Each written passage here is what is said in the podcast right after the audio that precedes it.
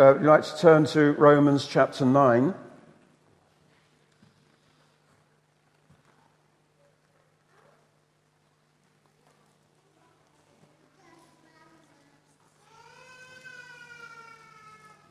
Romans 9, and I'm going to read from verse 19. One of you will say to me, Then why does God still blame us? For who resists his will? But who are you, O man, to talk back to God? Shall what is formed say to him who formed it, Why did you make me like this? Doesn't the potter have the right to make out of the same lump of clay some pottery for noble purposes and some for common use. What if God, choosing to show his wrath and make his power known, bore with great patience the objects of his wrath prepared for destruction? What if he did this to make the riches of his glory known to the objects of his mercy, whom he prepared in advance for glory, even us, whom he also called, not only from the Jews, but also from the Gentiles? As he says in Hosea, I will call them my people who are not my people, and I will call her my loved one who is not my loved one.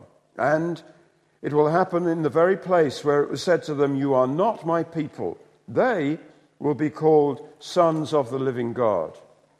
Isaiah cries out concerning Israel Though the number of the Israelites be like the sand by the sea, only the remnant will be saved. For the Lord will carry out his sentence on earth with speed and finality.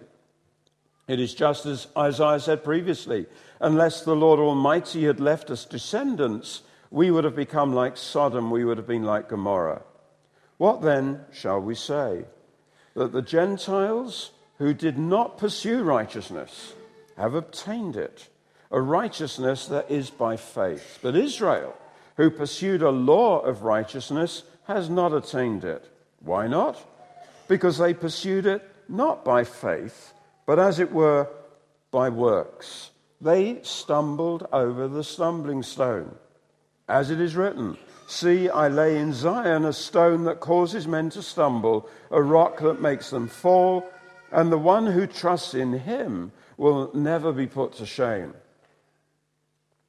Previously, we've seen in this chapter that Paul is dealing with some questions that could arise from some of the, the strong, wonderful things that he has said and reveled in, we sense, in chapter 8. He's spoken about being called by God, chosen by God. He said nothing can separate us from the love of God. Those God called, He justified. Those He justified, He glorified. We are eternally secure. That's the statement in everything. God is working for the good of those who love him. Mighty statements that do us good. But then some questions arise.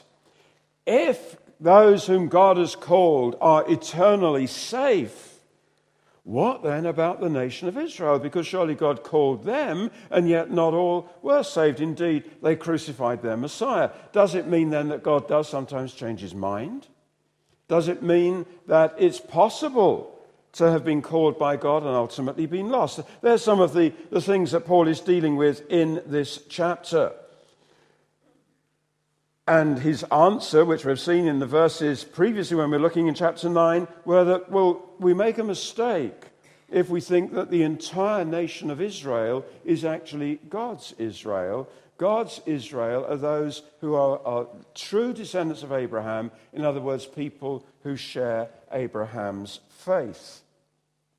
And then he goes on to say how God has mercy on whom he wants to have mercy. He has compassion on whom he wants to have compassion. He speaks then about Pharaoh, who God was raised up but hardened by God. We've, we looked at all of those things last time. And then that gives rise to the question in verse 19, why does God still blame us? And he, he deals with the passage, in, in the passage that we read together, he deals with some great mysteries.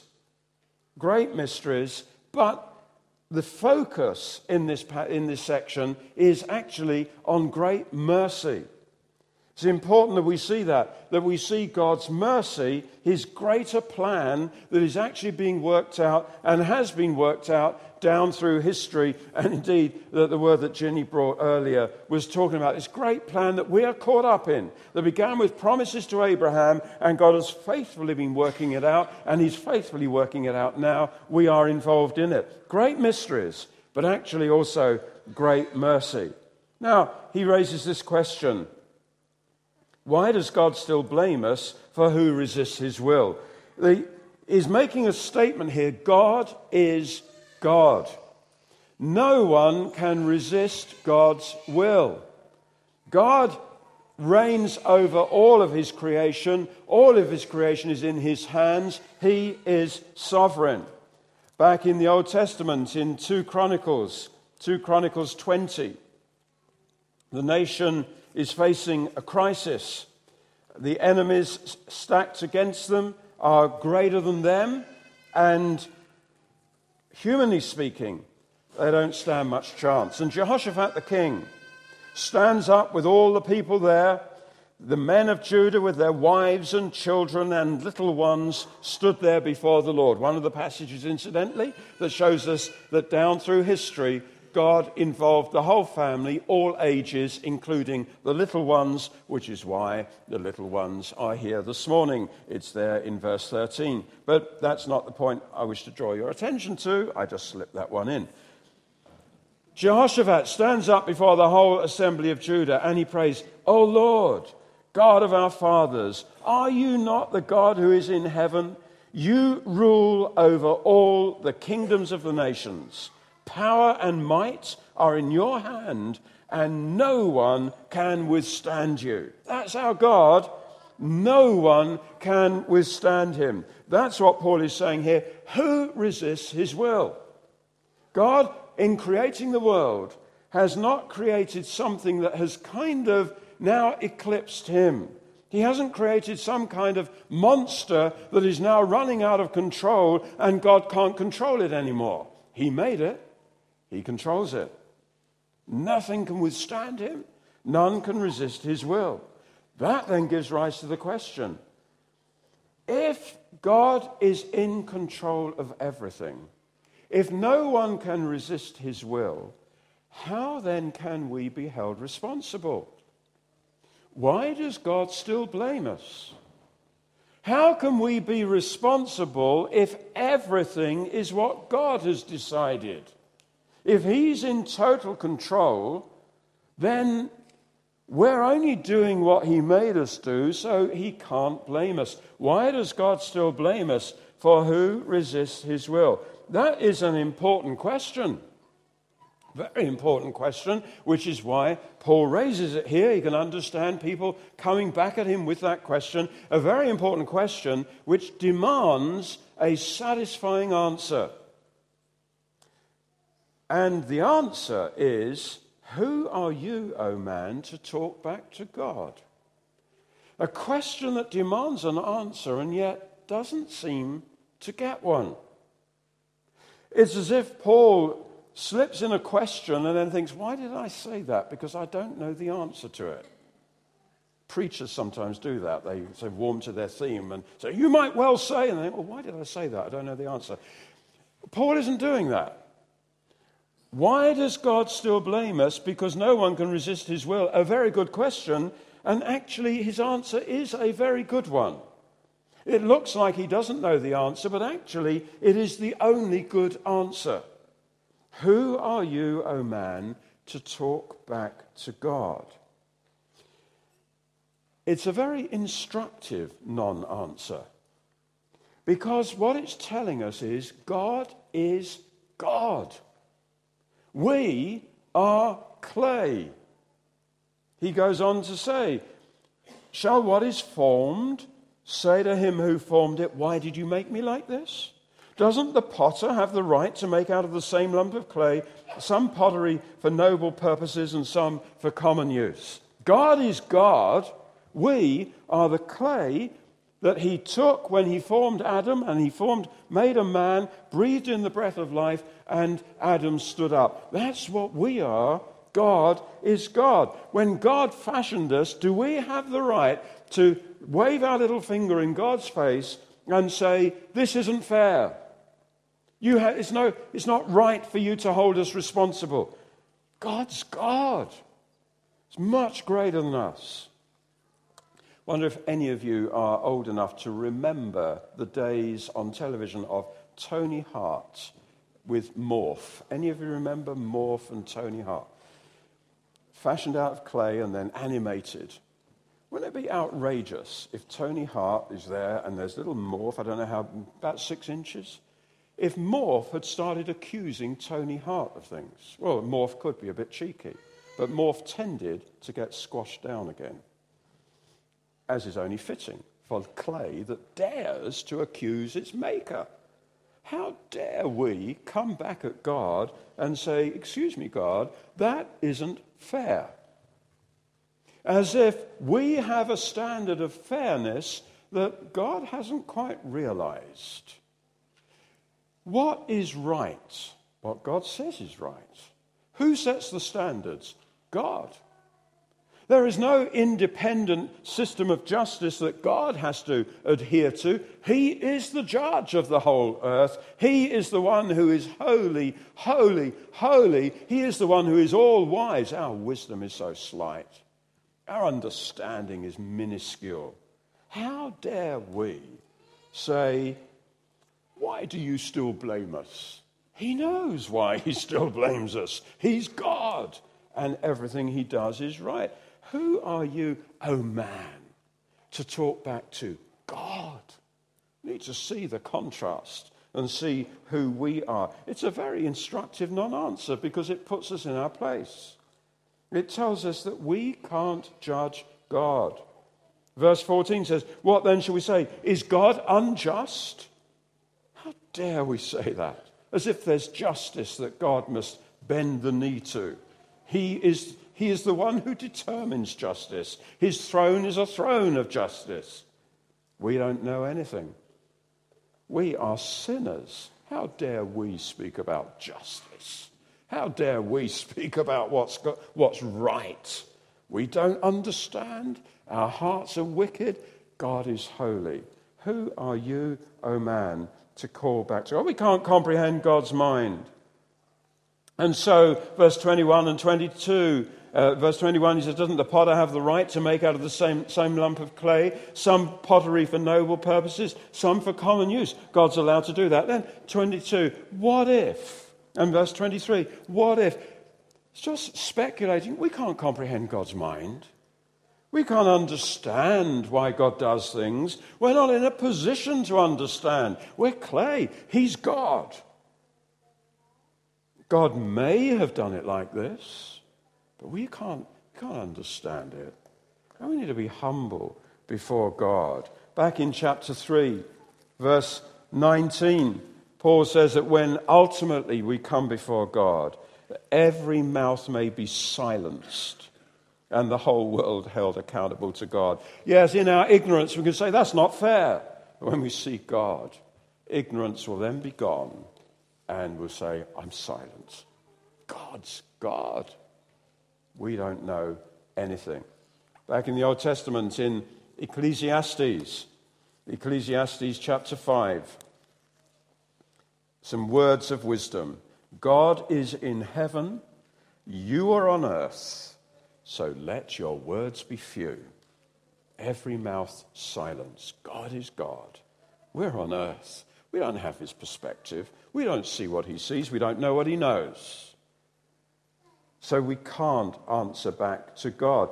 But this God, who, who cannot be resisted, this God who is in control of everything, this God is our God. And if this God has saved us, then we couldn't be in a better place.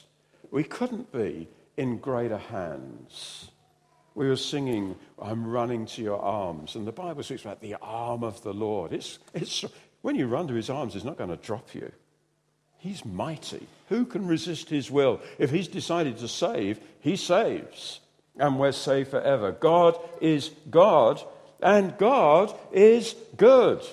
That's what Paul is emphasizing in this chapter. We, people can talk back at God, but God is God and God is good. So in verse 23, what if he did this to make the riches of his glory known to the objects of his mercy?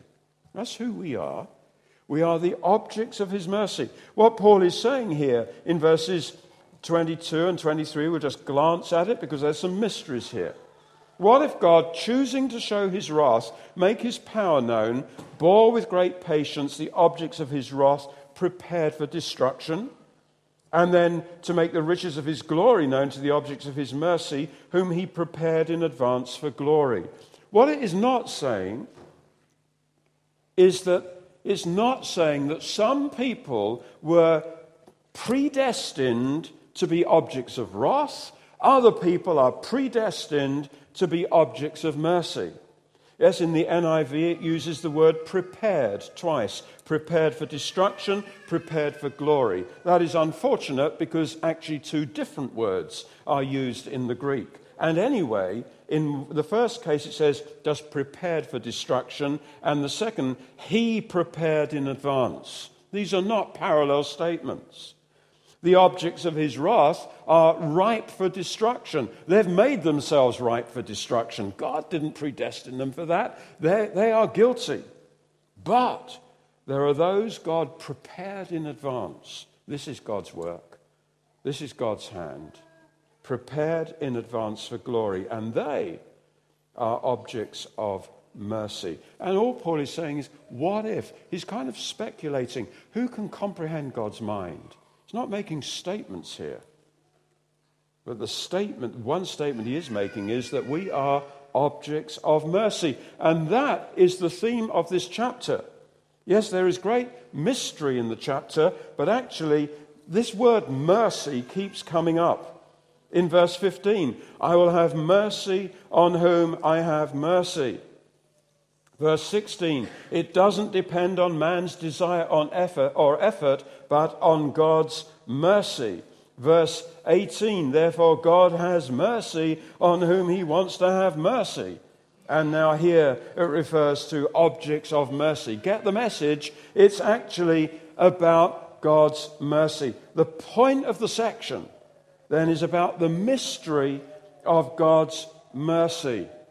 We, we're not to be distracted by the mystery, we are to be impacted by God's mercy. Tis, the, the, the Wesley's hymn says, Tis mystery all, and then goes on to say, Tis mercy all. Yeah, there's mystery. What if God, how can we understand God's mind? There are mysteries about it. Hey, but let's get hold of, Tis mercy all. Mystery and mercy, not distracted and fascinated by the mysteries, but getting hold of mercy and being impacted by it. God has sovereignly, amazingly shown mercy. None of us deserved anything good from God. None of us. None of us deserved anything other than God's indignation and anger because everyone has sinned. We don't know the depths of our heart. I, I, um, whenever we sing that song uh, that has the line that God knows the depths of our heart, of my heart, and loves me the same, it moves me every time because I don't know the depths of my heart. God does. I have no idea. I know, I think I know how bad I am, but God knows. God can lift the stone and see what's crawling around underneath. He knows motives that I've never been aware of. He knows, he knows the depths of your heart. But He loves you. Mercy. We don't deserve that God should ever look with anything other than indignation and anger at us. But amazingly, sovereignly, He has said, and I, I will never understand it. He says, I want you. And I want to deal with your sin. And that because your sin must be punished, I'm going to punish it, but not in you. I'm going to give my dear, precious son to take it in your place. And I'm going to watch him bearing my anger, about which you will never know, so that you need never know it. Amazing mercy. Mercy. Objects of mercy. We should be objects of wrath, objects of his smile and his favor.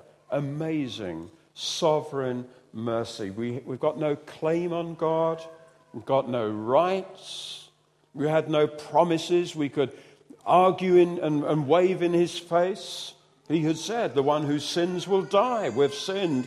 That's the promise. We deserve to die but objects of mercy. The wonder then of God's mercy is always the theme of worship. We will be singing his praises forever. We'll be worshiping him forever because we're objects of mercy. That is an abiding fact, it is unchanging. We can't uh, undeserve it because we never deserved it in the first place. God designed to show the, to make the riches of his glory known to the objects of his mercy. That's the point of the section. Here it's about God's mercy, and this mercy comes to us, verse 24, even us whom he also called, not only from the Jews or out of the Jews, but also out of the Gentiles. God's mercy is shown to those whom he has chosen, coming to the few in order to spread to the many. And God's mercy is about much more than a particular nation. You don't belong to God because you happen to be born into the right nation, which is how the Jews had understood it. No, you don't belong to God because you happen to be born into the right nation. You belong to God because He has shown mercy. And so it's calling people out from the Jews, not all of Israel, but out from Israel, and also out from the nations. That includes us. God calling together a people. The mercy of God is not only wonderful, marvelous, it is also very purposeful. And that is what Paul goes on to speak about here with a number of quotations from the Old Testament. God has had mercy for a purpose. Now, if you know that you have received mercy from God, then you are caught up in this purpose. This purpose includes you and affects you. You are part of this. God had mercy on you for a reason. It was to achieve something. And what was that? Well, verse 25, a quote from the prophet Hosea in the Old Testament. I will call them my people who are not my people. And I will call her my loved one who is not my loved one. The purpose of God, the merciful plan of God, was always about more than an ethnic group. It was always about more than one nation. God always had something in mind. It's the promise he gave to Abraham. He said to Abraham, Your offspring will be like the stars in the sky. Can you count them? Well, then you'll be able to count your offspring. Your offspring will be like the sand on the seashore. Can you count the sand? Well, then that's how your offspring are going to be. Nations, nations, he said, are going to be blessed through you. And that's always been God's plan to call a new people, a people who are chosen not by birth, but by new birth. A people who, by birth, were right outside the people of God. You were not my people, but now becoming the people of God. This is Paul's passion, this is his enthusiasm. God has called him, a Jew, to go to the nations. And he's writing to Rome because he wants to visit the Romans. He knows God's purposes has spilled out from the confines of one nation and now overflows. The mercy of God is reaching out to people from all nations, calling together a people. A people. Not just calling individuals to experience the mercy of God. It's wonderful as an individual to experience the mercy of God. Hopefully, that's why you're here this morning, because as an individual of whatever age, you have experienced the mercy of God. But it wasn't just for individuals, it was to call together a people. A people. Paul says, writing to the Ephesians in Ephesians chapter 2, Ephesians chapter 2 and verse 12, or from verse 11, remember that formerly you who are Gentiles by birth and called uncircumcised by those who call themselves the circumcision, that is done in the body by the hands of men. Remember, at that time you were separate from Christ, excluded from citizenship in Israel, foreigners to the covenants of the promise, without hope and without God in the world. That was our condition, without hope and without God. But now, in Christ Jesus, you who once were far away have been brought near through the blood of Christ. His purpose was to create in himself one new man out of the two, the Jew and Gentile, making peace. He goes on to say, You're no longer foreigners and aliens, but fellow citizens with God's people members of God's household. We're built together to become a dwelling in which God lives by his Spirit. Just abbreviate that, that quote there from Paul, but we're not individuals anymore. We've been joined to be a people. We come out of lonely individualism or proud individualism. We come out of that to learn how to be a people together. To to move as one doesn't come easily. We all know that. It's much easier to be an individual, to do things your way, to make your own decisions, to go where you want to go, do what you want to do, uh, with reference to no one. God's purpose is a people, the church of the Lord Jesus Christ. We're called to be that and to learn how to function as that. And so later on, as Paul is writing to the Romans, as he has spelt out all these truths, he starts dealing with some practical issues, like in chapter 15 and verse, um, uh, verse 5. May the God who gives endurance and encouragement give you a spirit of unity among yourselves as you follow Christ Jesus, so that with one heart and mouth you may glorify the God and Father of our Lord Jesus Christ. What an ideal! So that with one heart and mouth, unity like that needs a spirit of endurance and encouragement from God. But God gives that. So as you follow Christ, to be united, that's God's purpose. A people, not just individuals. Sadly, church history is littered with the story of individuals, many of them great heroes were people doing their thing, sensing what God has told them to do, and then doing it as an individual. Sadly, church history for hundreds of years is littered with the story of people getting hold of a vision and then just gathering other people around who shared the same vision, forming a society, and then doing it. Why? Because the church was moribund, the church was lifeless, the church wasn't doing anything, and if anything is going to happen, it's got to be done by a society, by another group, an organization. And we've inherited that today. The Christian scene is littered with so many societies all doing a great work, but God's purpose was the church. God's purpose was for the church not to be lifeless, but to be the means of his glory coming to the nations, a people together. Sometimes we get hurt, sometimes we get disappointed, and we think, I'm going to forget about the church, I'm going to do what I want to do. No, God's heart, God's heart is a people who are learning about unity, learning about one heart, one mouth, one mind to make Jesus known. That's God's great purpose, a people. Paul writes to his friend Titus in Titus chapter 2. Titus chapter 2, verse 14. Verse 13 We wait for the glorious appearing of our great God and Savior, Jesus Christ, who gave himself for us to redeem us from all wickedness and to purify for himself a people that are his very own, eager to do what's good. These then are the things you should teach, which I'm doing. Encourage and rebuke with all authority. Don't let anyone despise you. I hope you don't.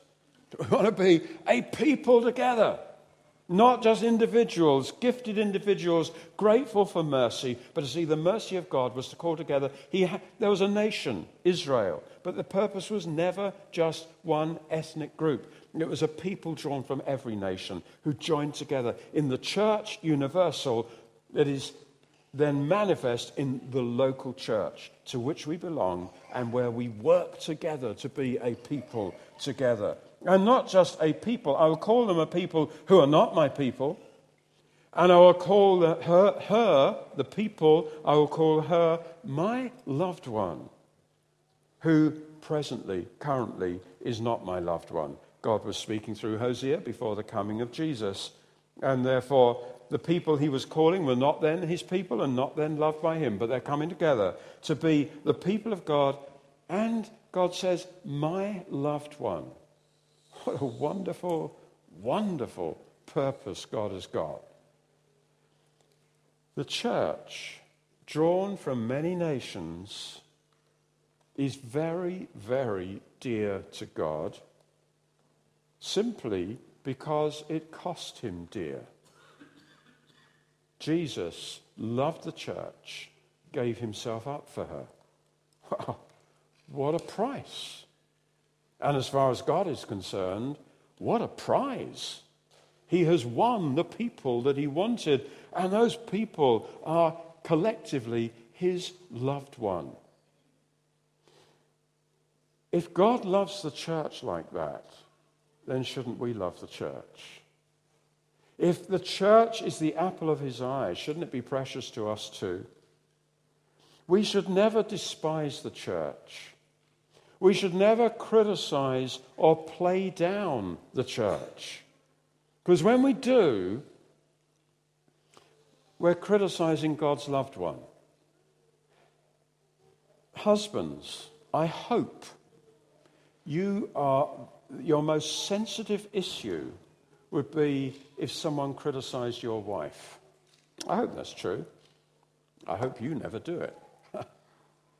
to hear someone speaking against your wife, I hope, would make you very angry. Sometimes anger is justified. So let me serve notice if I hear any of you. no, I won't pursue that sentence. uh, to hear, if I heard, I have never heard anyone criticize my wife. Who would? But if I did, I would be cross. I serve notice. God loves the church. It's the bride of Christ. He so loved the church, he gave himself up for her. Hey, let's respect the church. Let's love what he loves. It's not criticize it, play it down, give up on it. Hey, it's the apple of his eye. My loved one. I will call them my people. I will call her my loved one. That's God's merciful purpose. I'll have mercy on whom I have mercy. And He's had mercy to call together a people from many nations. Churches made up of different types of people, different racial groups, different social groups, called together to work out unity together, to function together. And as we do that, He says, My loved one, my loved one. So he looks at us this morning, he speaks over us. That's my loved one. Together, we're the apple of his eye, we're the object of his love. I will call them my people who are not my people, and I will call her my loved one who is not my loved one. And it goes on. It will happen in the very place where it was said to them, You are not my people. They will be called sons of the living God sons of God.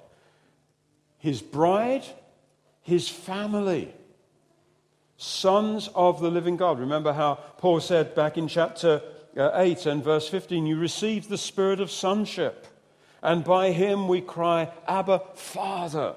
We've come into a new family. We have a natural family. We have natural parents. They may have been good parents, they may not have been. But God has called us out of our families, He's called us out of our background, and He has become our Father. He is our Father, and we have a new family. And praise God if our natural family are part of God's family. That is wonderful. It's a great blessing when your natural family is also part of God's family. But God's family is where we belong. That's where we're gathered in. That's where lonely people find brothers and sisters, aunts and uncles, honorary grandparents. We come into God's wonderful family. We've come into a relationship with God where He says, sons of the living God. Joined together not by birth, but by new birth. And it goes on. Verse 30, what shall we say? That the Gentiles who didn't pursue righteousness have obtained it, a righteousness that is by faith. But Israel, who pursued a law of righteousness, has not attained it. Why not? Because they pursued it not by faith, but as it was by works. They stumbled over the stumbling stone. The stumbling stone of faith. We are a people of faith, a family of faith. That's how we join the family. We join the family when we put our faith in the Lord Jesus Christ and we believe that He died in our place. We believe that we have sinned. We believe that we couldn't possibly clean up our acts. And we see what God has done and we receive it by faith. Having received it by faith, we live by faith. As Paul says in chapter 1, verse 17, this is by faith from first to last. All the way through, we are believing God. And for Israel, that was a stumbling block because they were pursuing relationship with God by the works of the law. They thought by doing things they would earn God's pleasure. They were not aware of the wickedness of their own hearts. They thought by cleaning up the outward act, God would be impressed, but God doesn't look at the outward appearance, He looks at the heart. And faith, to simply receive it by faith, incidentally, I'm discovering that both my ears are the same shape, in case any of you wondered. This is trying to fall off my ear. I will keep going. They stumbled over this matter of faith because they thought their works counted with God. And to simply discount their works and say, I simply believe, oh, that was a stumbling block. They couldn't accept it. I lay in Zion a stone that causes men to stumble, a rock that makes them fall. Yeah, people stumbled over it. But for those who don't, it becomes a rock on which they stand. The one who trusts in him will never be put to shame, and we are those who trust in him. We are people of faith. God wants a people, and God wants a people who are the apple of his eye, and a people who simply believe him, who do him the honor of believing that he tells the truth, that what he says he will do.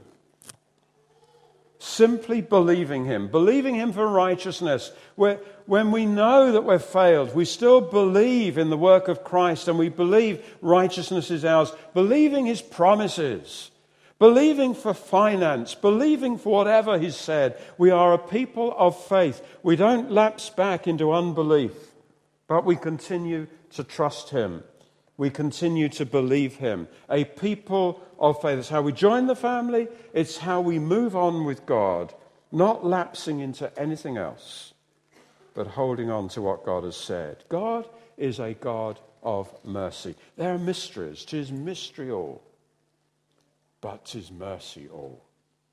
And he's a God of very particular mercy. And I guess each of us has to say, why me? Why did you love me? Why did you choose me? I don't understand it. I don't know if you understand it for yourself. I don't see how you could. How could God have loved me when He knows the depths of my heart? He knows my history. A particular mercy that absolutely amazes us, staggers us, moves us, causes us to worship. And this mercy is very great, very strong, and it's very purposeful. It's mercy for the church, God's loved people, his family, a family of faith, who are receiving mercy continually, the goodness of God flowing continually. We don't try and earn anything, we don't try and impress Him. We come simply by faith in mercy. That's where we are this morning. Simply believing in the smile of God, the favor of God, the willingness of God to bless us, irrespective of anything in us. Let's pray.